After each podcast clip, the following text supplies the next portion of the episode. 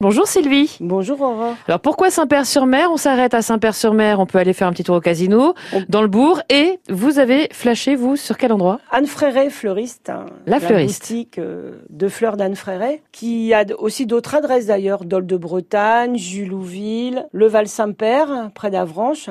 Mais moi, j'avais un coup de cœur pour la boutique de Saint-Père. Euh, Pourquoi c'est, ben, Sur le trottoir, déjà, il y a des présentations de fleurs, de déco, des oliviers, etc. Et puis, on rentre dans une cour où là, ben, il y a beaucoup d'objets de déco en fer un peu rouillés. Donc, on traverse le petit jardin et on rentre dans cette maison. Alors là, il y a des bouquets fabuleux. Et puis, euh, sur la gauche, eh ben, ce sont des bougies, des orchidées, des lampes bergers, tout ça dans un décor extraordinaire. On, on achèterait tout, en fait. C'est une artiste qui se démarque Ah, complètement, oui. De par ses fleurs et puis de par son art, en fait, parce que euh, la qualité des fleurs, mais la qualité des bouquets, c'est fabuleux. C'est tout un ensemble. Tout à fait. Et puis l'ensemble fait que, On a envie de craquer. voilà, on a envie de tout acheter.